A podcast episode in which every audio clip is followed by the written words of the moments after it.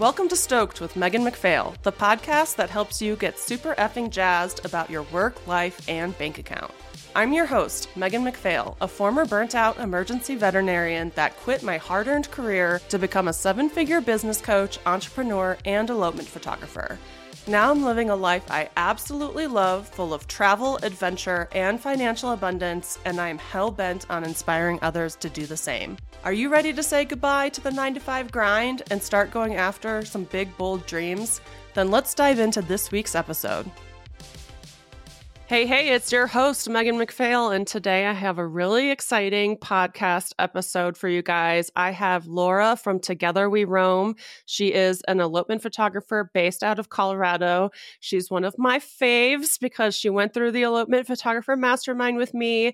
She is inspirational, she's cool, and we have hung out in Mexico together. We've hung out in Colorado. We've hung out in New Mexico together. She is an amazing photographer. She's also a business coach now, which I'm so excited. And she has a really cool story. So I'm really excited to have her. Welcome to the podcast, Laura. Thanks so much, Megan. I'm so excited to be here and have this conversation with you. yes, I'm so pumped.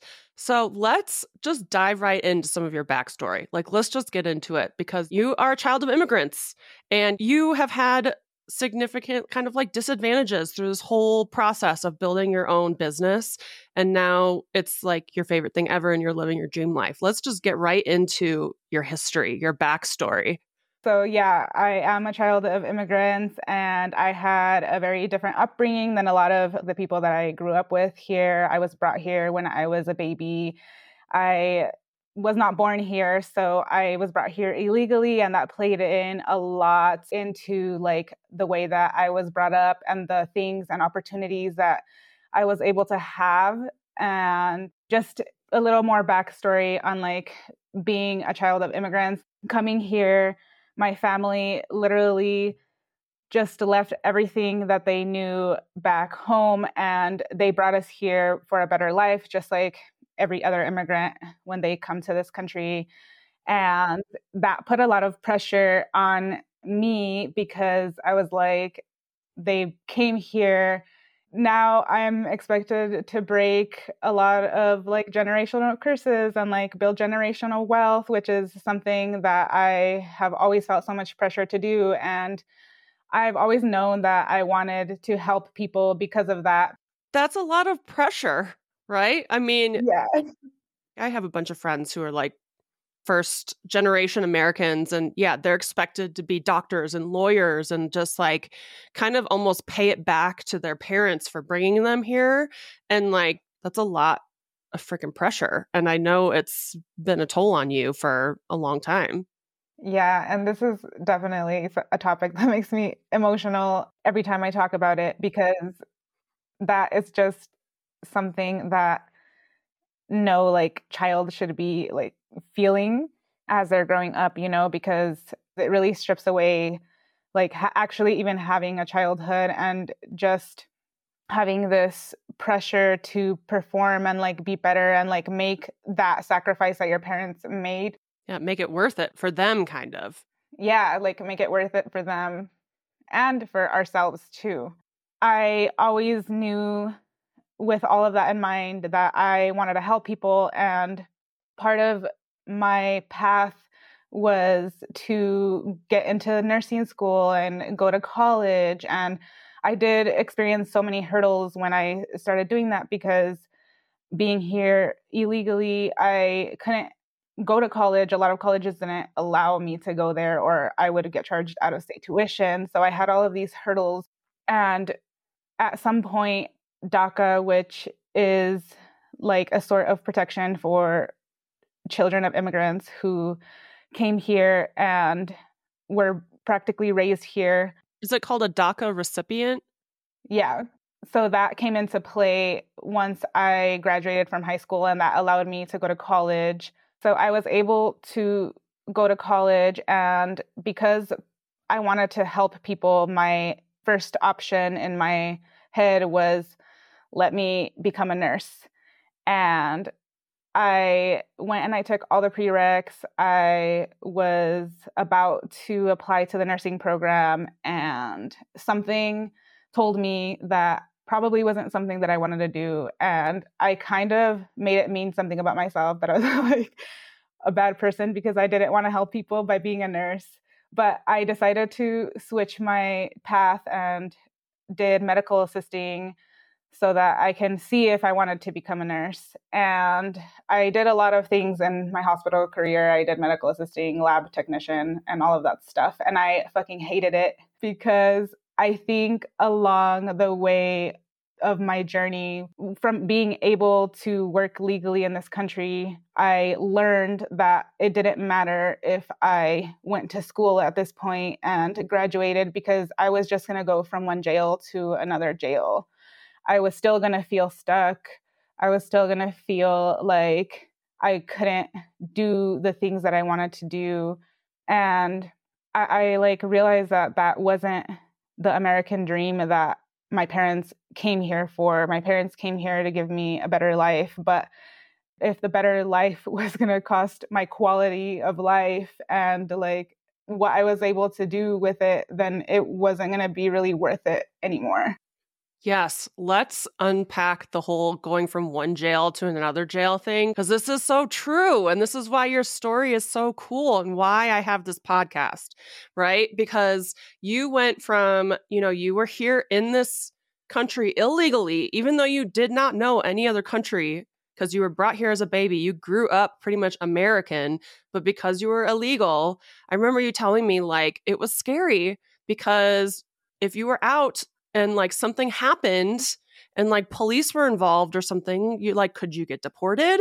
Could you get a driver's license? I mean, you were really, this was your country. This is the only country you've ever known, but you felt trapped just growing up with the pressures of your parents and then also being illegal. And then as you're able to work legally in this country, it's like you're getting paid just enough to maybe kind of survive, not really, but like, yeah, you're dealing with all the shit that goes on in the in our healthcare system. You're working all the time, and yeah, it's literally just from one situation where you feel like you can't do what you want to do to another situation where you feel like you can't do what you want to do, which is the corporate America, capitalism in this country, literally, right? so yeah, from one jail to another jail is what you went through, and you're like, this blows, right? Yeah. And that feeling was the exact same. Like I said before, it, it, was that feeling of stuckness and feeling like I couldn't do anything. And people were always telling me no. Like before, it was like, no, you can't drive. No, you can't get a job here. No, you can't apply for a loan so that you can go to school. No, you can't go to fucking college. And how was I supposed to have a better life here in that situation. And when i was finally able to work legally when i was finally able to like get that job go to college the same exact thing was happening. I was still being told no no you can't go out on vacation for two weeks. No, you can't mm-hmm. get a mm-hmm. raise. Here's your 30 cent raise for busting your ass for a whole year. Like, no, you can't have a mental health day. And so the feelings were really like the exact same, different situations, but what it was bringing up was the same. And that's when I realized, you know, this, I have to figure something else out. Yeah. And so let's talk about how when COVID hit, and they were telling you no you can't have proper what is that called? Ppa P- i can't even remember and i used to be the a doctor PPD, ppt here's your yeah. one crusty mask that you get you know and like here's yeah. a garbage bag. So yeah covid for me was the last straw as i'm sure it was for any healthcare professional like most of us at least I feel like it just happened so fast and then nobody was prepared and we were getting treated like literal garbage and being told that we had to like work at doing COVID testing because there was no other hours for us to work. And at this time, I was actually working as a float where I would go to different uh, hospitals and help out. So I didn't really have a home base. So that was my only option was to just to work there and that was going to be the only way that I could make money. And they were treating us like literal garbage. Like I said, they were not giving us new masks. They would make us clean our little gowns, you know, the reusable ones that you're supposed to throw Mm-hmm. away. Yeah, after right one after. use. Yeah. Mhm. And I mean, there's all of these protocols that just went out the window. Like, oh, you want to use your N95 mask twice? Like, that used to be like, Not done. Yeah. yeah. And they would make us put our N95 masks in these little like brown paper bags and say, like, hold them this way and like put them face down so that you don't contaminate. And I was like, are you serious? But it was a very uncertain time because we didn't know what COVID was gonna like what it was and what was going to happen to us if we did catch COVID. So it was super stressful. And it didn't matter how many times we brought this up and said, like, you know, we need to have proper gear. And we would always just get shoved to the side and be like, just do it this way, just clean it with the Sani wipes, just wipe them down. And I mean, we all knew that it wasn't really doing anything like wiping stuff down. Like they didn't care that this was a threat to our health. They weren't paying us extra money to test people. And the people that were coming in were so angry all the time, which is understandable because it was a stressful time. And we were just getting like the end of the stick every single time. And they just didn't care. So Yeah. I quit. yeah. Awesome. So you quit, which, yes, like I love it when people quit their jobs. So, how did you become an elopement photographer? Because people ask me that question all the time, too. Like, you go from medicine and healthcare to elopement photography. Like, how did that happen? So I don't have a, a, super cool story like everybody. I didn't grow up with a camera in my hand. I literally I loved being outdoors. I would take pictures. We bought a camera and then I took pictures of my little sister for her senior photos and I was like, "Oh my god, this is so cool. I'm kind of good at this." And I kind of explored the world of elopement photography after those things kind of came together.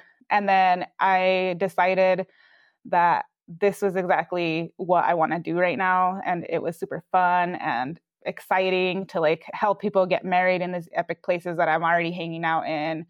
And that's really what kind of got me started with that. Yeah.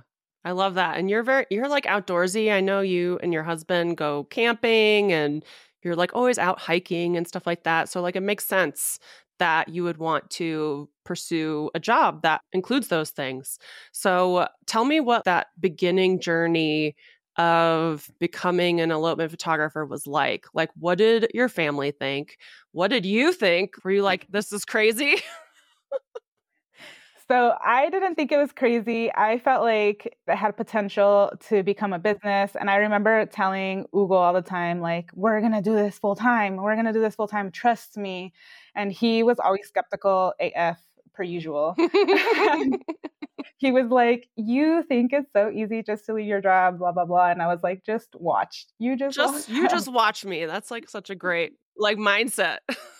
like it's gonna work. And yeah, I remember telling my parents, and they were like, Is there even money to be made doing photography? Like, why are you going to leave your secure hospital job? Like, why are you going to do any of that? But I think COVID really shifted my parents' perspective because my dad was like, It's dangerous to be working in the hospital. You need to leave. Yeah. So I think with them, it was a little bit easier at that time. But whenever I would express this change to like my colleagues or like friends, they would be like, "Oh my god, you're like you're dumb. Yeah. like, why are you why are you gonna leave? You're gonna lose your benefits. What about your health insurance?" And I'm like, my health insurance doesn't even cover anything, and I'm paying like a monthly fee, and I still have to pay shit when I go there. So what's the point? yeah. And yeah, everybody thought I was crazy. So Yeah. And I, I remember when you joined the mastermind, you told me something like, I know I can make this work and like I'm on the verge of greatness or something like that. You could see that you were going to be a success, but there are just some missing pieces, right? What were those missing pieces? Like, how did you go from kind of like struggle bus and then getting Hugo on board as a videographer? Like, what was that journey like? So I feel like I was doing okay. I was able to replace my like hospital income, which wasn't that much. but I was on the struggle bus because again, I wanted to have Hugo get out of that hospital and like stop working there. And I feel like I hit a stump because I took courses and I did everything that they said to do and it wasn't working. Like it, it really like just only got me so far. And I remember listening to you talk about stuff and I'm like, this girl, she knows what I need. Like she knows how how to help me and I understand everything she's saying. Everything she's saying is very digestible and I feel like I'm doing everything that she's talking about, but something is missing. So I need to message Megan and see like what the fuck is going on. Yeah. yeah. And I joined the mastermind and honestly a lot of things changed. I know I mentioned this to you before like I feel like the biggest thing that you helped me with was my mindset mm-hmm. shifts because I already had a lot of the knowledge for strategies. I already knew about like SEO and like all the marketing stuff. And I felt like I was doing well with that stuff. But I was having a lot of like money mindset blocks. I was having a lot of things blocking me from showing up authentically on social media mm-hmm. and like on my website copy and everything else. And I feel like you really just almost gave me that permission to be myself, to raise my prices. And I say permission because as like employees, like nine to five employees, we're so freaking used to asking for permission when we want to do anything. Yeah. And I feel like when you're transitioning out, it's really hard when you're on your own and you are trying to do something and you block your own self from doing it because again, you're just so used to it. It's nice to have somebody to say yes you're going the right way like you're doing what you should be doing you're not fucking up. Yeah and that's just as powerful as when i tell people like you're doing this wrong or you're not doing this at all and you need to be it is just as powerful when i tell people like this is something you are doing right because you could have been doing it still wondering like should I be putting time and energy into this thing? You know, like you don't know 100% if it's right or not. So, me just being like, yeah, you're doing it, you're doing the right thing is very powerful. And I remember you telling me that you were really afraid to raise your prices because you were afraid that you were going to actually like be out of budget for the people that you really wanted to work with. But that didn't really end up being the case once you did raise your prices, right? Yes. So I'm a person of color, and something that's really important to me is to work within my community as well. And I had this belief that I had to be cheap so that I can stay accessible for my community, and that is a lie. Mm-hmm. I am now averaging like six to seven thousand dollar elopement packages, and my clients are all very, very diverse, which I am super happy about. But that was one of the biggest things that ha- held me back as a person of color, like working in a white dominated industry and like something that is like very out of the norm, like elopements in general for a lot of people are out of the norm. But yeah, I struggled raising my prices because of that. Yeah, you struggled to raise your prices because you still wanted to serve people of color, but those have become some of your biggest cheerleaders and clients and people of all kinds of backgrounds and races and like you have a very diverse clientele which is amazing and we need more diversity in the elopement space. It is very much dominated by white women. It is and i I actually got off a call last night with a couple and they found me on Google and they're like, You're the only brown person. Yeah. the entire like on the whole first page and second page of Google, you're the only brown person I saw on there. And I mean, that's kind of sad, but yeah.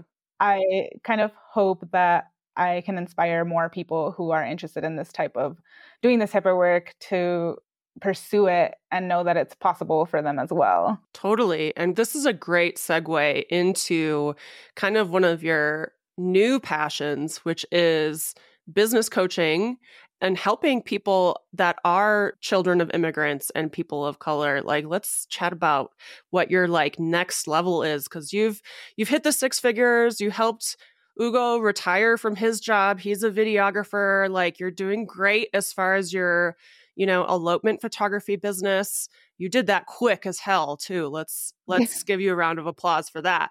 But you have a next level. Let's talk about what this next level is. What are you going after now? I know I mentioned at the beginning that I've always wanted to help people and I think that I just didn't know how I wanted to help them and I've found how that's going to mm-hmm. happen for me now through business coaching.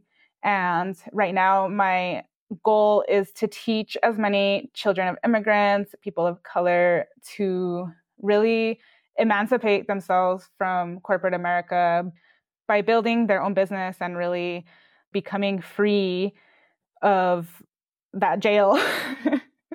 yeah, because remember, we talked about this, and like, yeah, the only way for any of us, but especially children of immigrants, like the only way to really free yourself, to have that freedom, to have money is becoming an entrepreneur. You can work from anywhere in the world.